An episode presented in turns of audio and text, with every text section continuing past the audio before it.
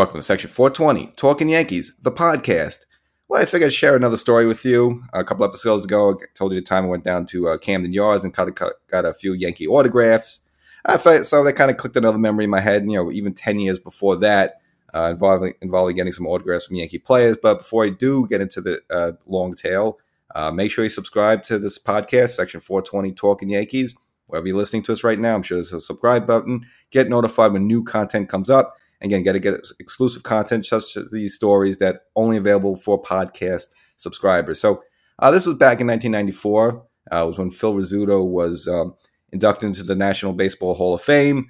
Uh, you know, he had his little speech up in Cooperstown, and then I don't know if it was the same exact night, possibly, or maybe like a day after. They had a little ceremony for him at Yankee Stadium. It was like Phil Rizzuto Day.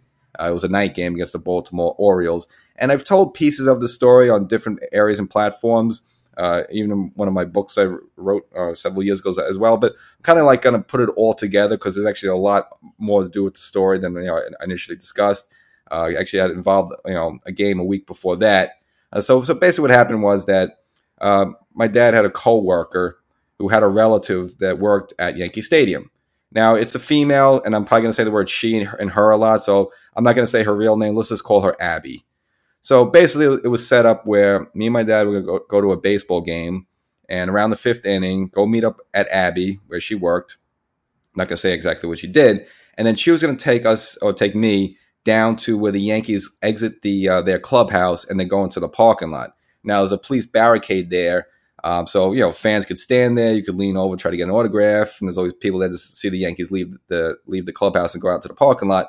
But supposedly whoever's the head of security or in charge of that barricade, that area, was going to let me go under the barricade and get right near like the Yankee clubhouse exit and just kind of get a prime spot just to get some autographs.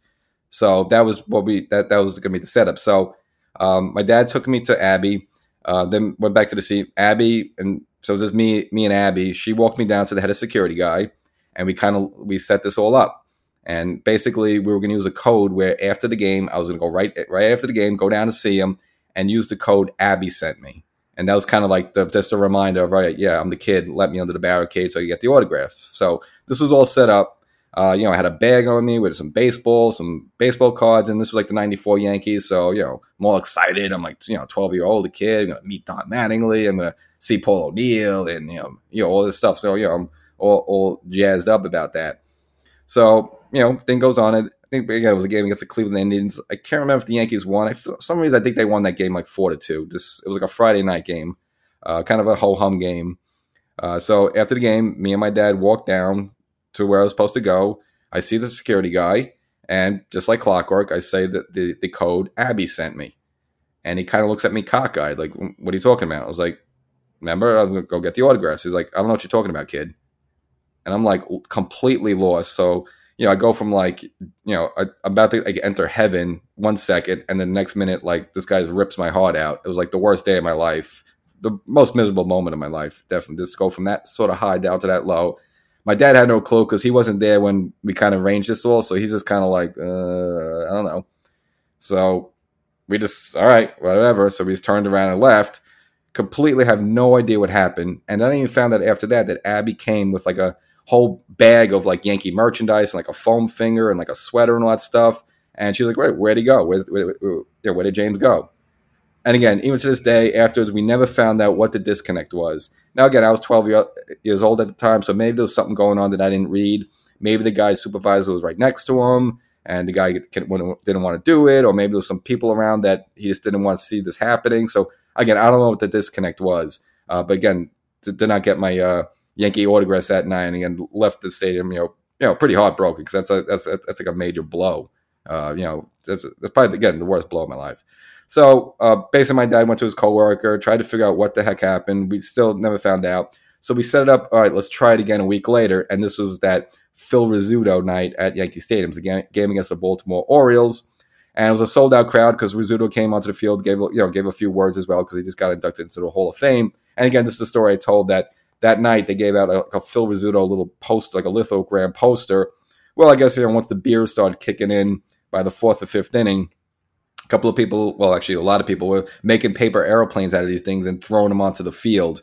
And In addition to that, behind you know where I was sitting with, with a bunch of people. There was these two drunk guys, just you know being loud, obnoxious, not really on purpose, but kind of like you know kicking the back of our seats, just like swinging their arm with the beer, and like little some beer was flat, like splashing the back of your neck, just being loud and stupid. Again, they were having their fun, and again, as this is going on, different moments of this game, there's like a, a whole fleet of air, paper airplanes being thrown onto the field. It got to the point where they had to stop the game, and Bob Sheppard got on the PA to, to tell fans to stop throwing things onto the field. So it was like a you know uh, invasion of like uh, ten thousand airplanes just going all over the field left and right.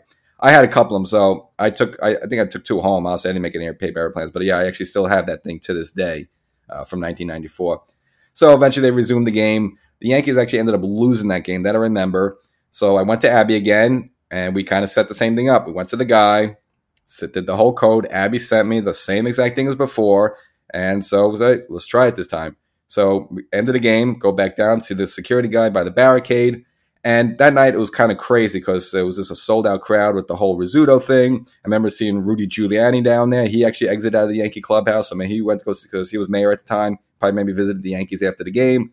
And it was just a mob scene. It was just like so many people down there. See, the Cleveland game would have been better because it was kind of a low key Friday night game. There weren't that many people there. You know, play. You know, they won the game. The Yankees would probably be in a, you know players would be in a, in a better mood. This was the exact opposite. It was a, a mob scene down there. Uh, the Yankees had lost, and it was this craziness. And I figured, out, you know what? I'm not going to be able to get any autographs because maybe the players aren't going to be in a good mood or whatever the case may be. But go to the guy, do the same thing, and this time finally clicks in. He lets me go under the barricade. So great, now I'm in. And um, so I got it. You know, as so, some of the Yankee players come out, I remember seeing the one of the early one was Paul O'Neill. Uh, and remember, he just looked miserable because you know probably lost the game. I don't think he showered because like he smelled like body odor. I, like he smelled it. I remember he had a blue shirt on. Signed the ball for me. Again, didn't really seem too happy, but you know, I guess he just lost the game. But so I understand that. Uh, another uh, Yankee. So there was a Luis Polonia. Now he was like the exact opposite. I think he took a shower. He smelled like he smelled like aftershave and cologne on him. They like almost burnt the the hair nose up my nostrils.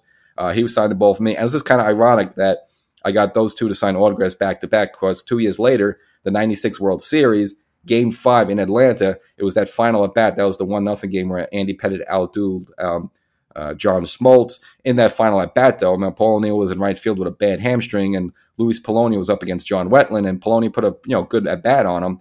Hit a, a, fly ball to right field that O'Neill was barely able to track down, again with that bad leg with the uh, hamstring injury, but made the catch and slammed against the wall.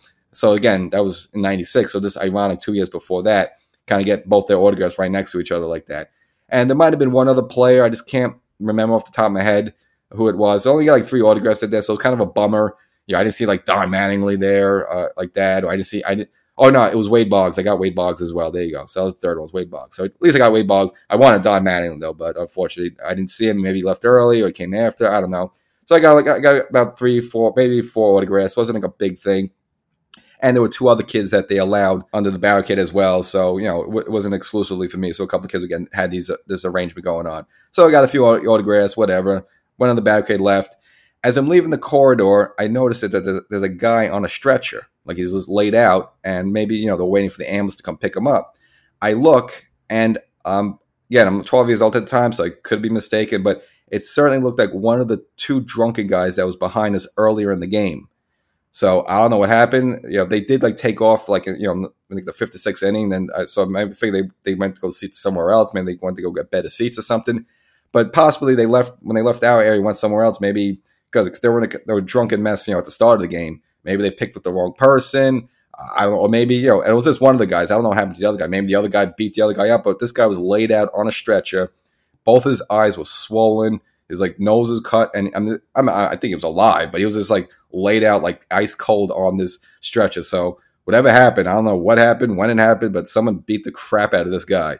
So kind of saw that as I was walking out the hallway to leave the stadium. This this guy waiting there on the stretcher. So um, you know, so that, it was just a wild night uh, overall. Uh, so that's the tale. So again, a little heartbreak there, but you know, in the end, I did get some Yankee autographs. Never found out what happened that first time, but got it corrected and uh, you know, and any silver lining, you got to see Rudy Giuliani up close, you know, whatever that's worth. So, Section 420 Talking Yankees. Uh, subscribe to the podcast, get, you know, some new stories like this coming up, you know, whenever things jot into my head. Of course, get series wrap ups and a lot more. So, Section 420 Talking Yankees, signing off.